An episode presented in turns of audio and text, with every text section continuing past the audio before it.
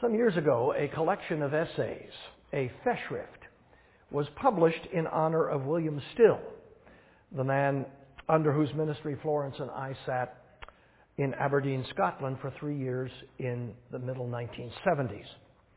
In the review of the book, published by the Church of Scotland magazine, or published in the Church of Scotland magazine, the reviewer, though having some positive things to say about Mr. Still, an influential and outspoken evangelical Christian in a denomination largely hostile to evangelical conviction, offered his observation that Mr. Still's sermons were over doctrinal, over long, and over the heads of the congregation.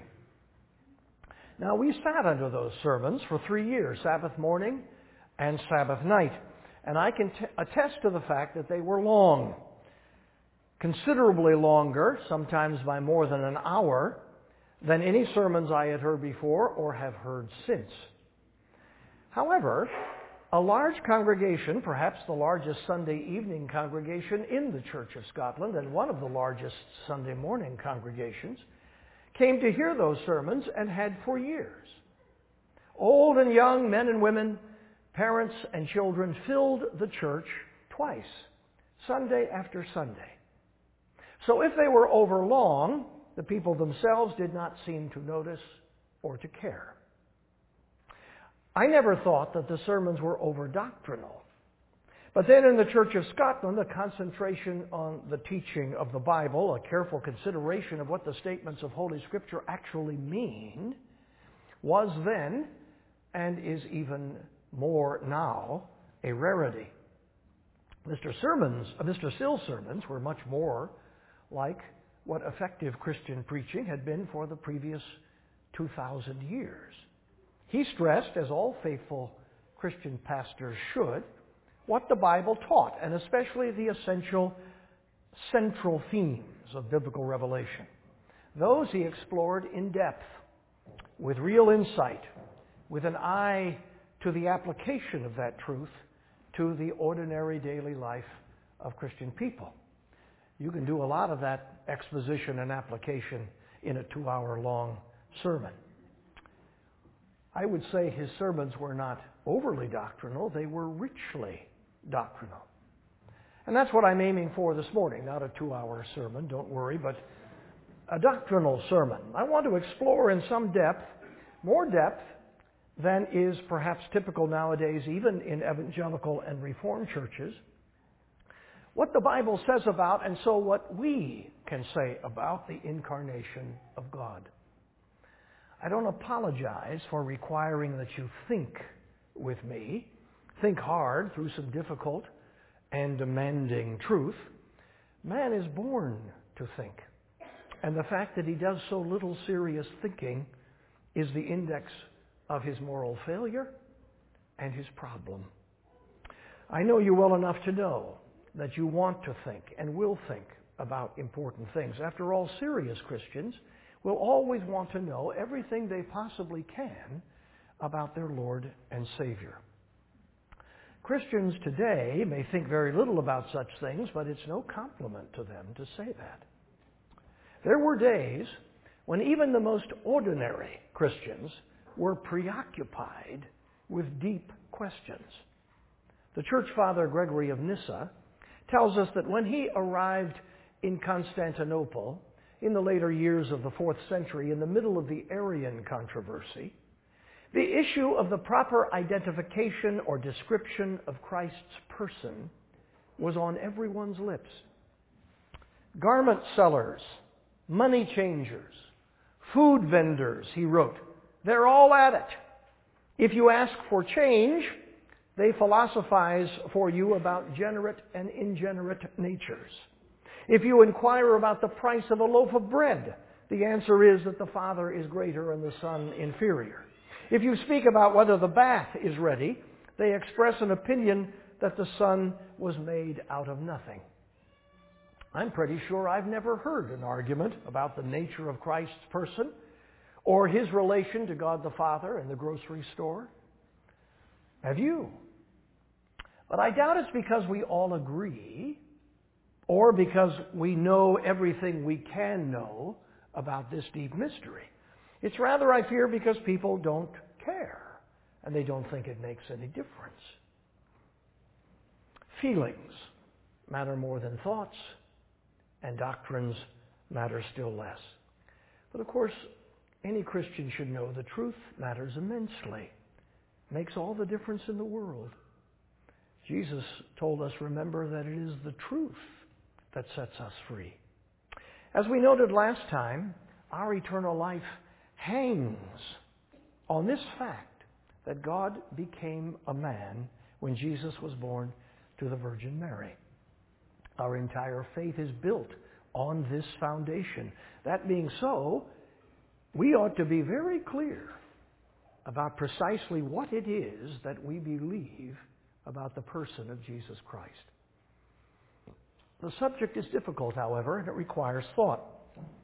It took some centuries for the church herself to decide precisely what she could and could not say about the identity of the Lord Jesus, or about what it means to say that he is at one and the same time both God and man. The Puritans were fond of quoting Augustine's remark that just as there are shallows in Scripture where a lamb may wade, so there are depths in Scripture where an elephant may swim. We're in the deep water this morning. The story of Christmas, you know, is beautifully simple and straightforward in at least one way. It is this perfect simplicity that makes it possible to retell the story in Sunday school Christmas pageants or to sing it in our Christmas carols and hymns. The Annunciation, the angels appearing to the shepherds, the Virgin Mary pregnant, and as they traveled to Bethlehem to register for the imperial tax, heavy with child, the birth of the baby boy, the wise men, and so on. These are the shallows. Even little children can wade in them.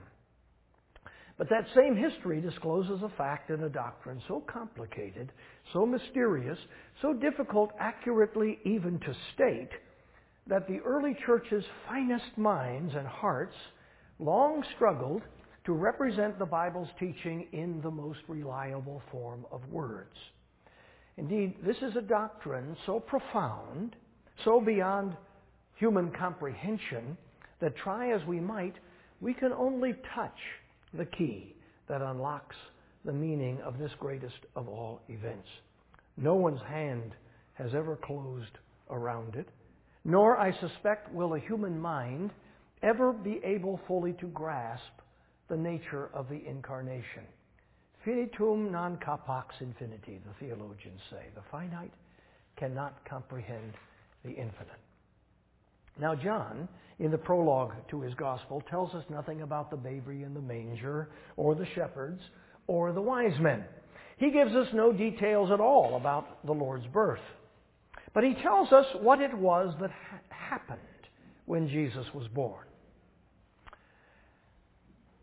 What happened was, as Christian theology now puts it, the incarnation of God the Son. At one level, we understand that. Jesus was God, and now he had become a man. But think of the problems posed by John's statement the Word became flesh. Or, as we might otherwise take John's meaning, combining his statements in verse 3 and verse 14, the Creator of the earth and the heavens and everything in them now became a man, one of his own creatures. Did God the Son, by so becoming a man, cease to be God? Or at least cease to be as fully God as he had been before? Both reason and Scripture combine to assert the impossibility of that. God cannot cease to be God. He is in his very nature eternal and unchangeable. And indeed, the Scripture repeatedly re- represents Jesus Christ now a man, as the living God. John says as much here when he speaks of his glory. But if he remained God, in what sense was he now a man? How much like you and me is he actually? The Gospels represent him as a human being who had to grow up from infancy, who was dependent upon his parents, his mother and father, who grew not only physically but intellectually and spiritually. He knew more when he was older than he had before. When he was young, he matured as a human being. He was, as we are, subject to weakness. He got tired, hungry, sick, and sore. When cut, he bled. He needed food and sleep. There were many things he did not know and many things he could not do. Yet how can we say such things about someone who is at the same time Almighty God, pure Spirit, omniscient, omnipresent, omnipotent? Questions like these almost immediately began to agitate the church's mind and led to a succession of false starts in the effort to understand and to state the identity of Jesus Christ. We have the evidence of that already in the New Testament, such as John's first letter, where the apostle mentions one such false understanding of Christ's person. And the mistakes were entirely predictable. There were those who held that Christ, being God, could not possibly have been a true human being. And so, in fact, he only appeared to be so. Conversely, there were others who proposed that no true man could possibly be God, and consequently Jesus Christ could only be a man, though a man elevated to a higher status and position than any man had been before. A sort of demigod. He could not be the living God precisely because the Gospels describe him as so genuinely a human being. Don't suppose that such ancient opinions are of no relevance to us today, as if we've moved beyond such obvious errors. They are, in fact, exactly the opinions of a great many professing Christians today. Many liberal Christians find it impossible to believe in the deity of Jesus Christ and think of him rather as a man who enjoyed an unprecedented, unique, profound closeness to God. Many conservative Bible believing evangelical Christians, on the other hand, whatever they may confess when they recite the creed, actually have a view of Jesus in which his deity has overwhelmed his humanity, so much so that they don't really think of him as a human being like you or like me. He is instead superhuman, a superman, if you will. Back and forth the opinions went, slowly, and in fits and starts, each proposal carefully being corrected by the examination of the Word of God until the church, for all time, settled her mind on what could safely be said about the incarnation and about the incarnate God. And many of you will know that formula. Jesus Christ was truly God and truly man, equal with the Father according to his deity, and equal with us according to his humanity. He is to be acknowledged in two natures one humanity, or one human, and one divine. And those two natures exist in his person without confusion, without alteration, but equally exist indivisibly and inseparably. The characteristic properties of each nature perfectly preserved in their union with the person of Jesus Christ. Taking the data of Holy Scripture together, this has seemed to the believing church ever since to be what can and what must be said about Jesus Christ. To say, as John says, that the Word became flesh, the Creator of heaven and earth became a human being, is to say that this single person now exists as both the living God and as a true and authentic human being. But what does that mean? How is that possible? How, in a single personality, can there exist true and authentic humanity and true and authentic deity without mixture or confusion? The church with her Bible open before her, has never sought to explain this or to answer such questions. The reality she knows is too great for us. It is beyond us. Our minds are too small to comprehend it. But in seeking to state the doctrine, to make clear exactly what is being asserted and what is not being asserted, the church went on to make several, two in particular, important clarifications. The first of these was to say that when God the Son, the second person of the Holy Trinity, became a man, he took to himself an impersonal human nature. Now, that phrase strikes us as being about as clear as mud. What on earth is an impersonal nature? Well, think about it. There are never two Jesus Christs. There is always, everywhere in the Bible, but one. Never in the Gospels does the Lord Jesus speak of himself as we, as if he were two people, one God and the other man. He is everywhere spoken of. He everywhere speaks of himself in the singular. I am the Lamb of God. I am the light of the world. Whoever comes to me, I will never drive away, and so on. Jesus is a person, an individual, if you will. But Jesus, as we said last time, did not begin to be a person when he was conceived in the womb of his virgin mother. He had been a person from eternity past. It was he, his brother Jude writes, the very person of Jesus, who delivered Israel from bondage in Egypt during the days of Moses.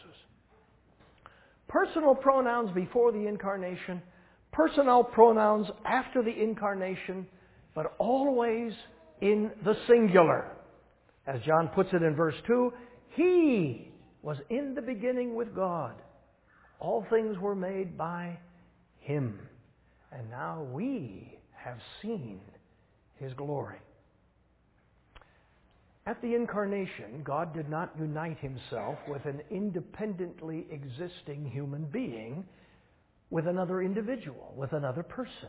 Rather, he added to his already existing person a human nature, however mysteriously, however inscrutably.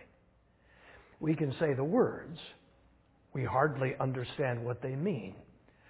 But however we t- attempt to understand this, the human nature that was formed in Mary's womb did not exist by itself, but was at the very first instant united with and taken up into the person of God the Son. Say what you will about this strange phrase, the impersonality or non personality of Christ's human nature. If Jesus Christ is one person, a person who existed from all eternity as God, then God did not add a person to himself, but only a nature at the incarnation. So the church's formula one person, two natures. An impersonal nature is obviously a very difficult idea. We encounter no impersonal natures in our experience of human life. Person and nature for us are always two sides of the same coin. So we struggle to know what the phrase might mean. But how else are we to confess, as the Bible teaches us to confess, that there is but one Jesus Christ who existed from all eternity, but who has now become also and truly a human being? To say that Christ's human nature is impersonal is important protection against any failure to appreciate the integrity of his two natures. That he is and remains truly God and truly man, even as he remains one person. Two distinct natures in one person is the burden of the phrase impersonal human nature. The second clarification of the church's understanding of the incarnation and of Jesus as the God man was what came to be known as the doctrine or the teaching of the communication of the attributes. Once again, some of you will be saying to yourself, I've been a Christian for years and years and I've never heard once about the communication of any attributes. Perhaps not. But whether you knew what to call it, you assumed the fact described by that phrase. To be sure, it isn't the baby in the manger or the wise men, but it is an essential element of the Christmas story. Again, there is something of immense importance at stake here, the very nature of the incarnation itself. How carefully the church's best and wisest men considered these questions from every side, from every vantage point. They understood that errors at the foundation will inevitably create disaster later on. If the incarnation is rightly under, not rightly understood, sooner or later nothing else will be either. The first great work on the incarnation by the fourth century father Athanasius made precisely this point. Get the incarnation wrong, and by a fixed law, you will get salvation wrong as well. And so, just as the full integrity of each of the two natures, one fully divine, the other fully human, was secured and protected by our confession of the impersonality of Christ's human nature, so the union of each nature with the person of Christ was protected and secured by this confession of the communication of attributes or properties. That is, the communication of the properties or attributes of each nature to the one person of Jesus Christ. They were not, these properties or attributes of the two natures, they were not communicated to each other. That would have destroyed the integrity of each. Jesus Christ is not partly God and partly man. He isn't a humanized God. He isn't a deified man. He is both God and man, each nature in its perfection and its essential identity. Each nature separate from the other, but both natures coexisting in a single person. As I said, you have believed this even if you never thought about how to describe it. As you know very well from your reading of the Gospels, sometimes things are said about Jesus or by the Lord Jesus that could be said only of, of or by a human being. And sometimes things are said about Jesus or by Jesus that could only be said of or by God. But it's always and everywhere the same Jesus who is being described or who is speaking. Jesus can say, I thirst, and he can say, Before Abraham was, I am. The one statement only a man can make, the other statement only God. But both statements were made by the same person. The deity and the humanity belong to the same person. And so, in those early centuries, the church was on, put on its mettle to answer questions like these. Ask yourself if you've ever thought of questions like these. Is it right? Is it possible to say that Mary is the mother of God? This was a question asked long before the veneration of Mary reached the lengths to which it would go in the medieval church. It's not a question about Mary, but about Christ himself, about the incarnation. Could it ever be said that God, the eternal God, had a mother? On the other hand, did she give birth merely to a man? She didn't give birth to a, na- to a nature, she gave birth to a person. But if that person was God, was she then God's mother? Or in a similar fashion, can we say that God suffered and died on the cross? How can the eternal die? But if Jesus is God and died on the cross, can we not sing Isaac Watts' immortal line, when Christ the mighty Maker died for man the creature's sin? And then there was this question. Is it right for Christians to worship Jesus Christ per se, or are we to worship only his divine nature? We are commanded not to worship the creature, only the Creator. Christ's human nature is obviously a created thing. The man Christ Jesus is a creature. Precisely how then are we to worship Jesus Christ? This is the swirl of issues that inevitably were raised by John's statement that the Word became flesh. And the church's solution to these problems, a solution that has satisfied her greatest minds ever since, is this way of speaking about the communication of the attributes or the properties. Each nature, the divine and the human, is defined by a set of properties. Think about it. How would you define a human being? How would you define God? The properties would overlap somewhat because man is made in the image of God. But in most respects, the attributes or properties of each nature would be different, very different. God is eternal, omnipotent, omnipresent, omniscient. Man, on the other hand, begins to be, at a point in time, is possessed of only modest powers, knows only a few things, and can be in one place at a time. A man could be weary sitting by the well in Samaria, but God could not.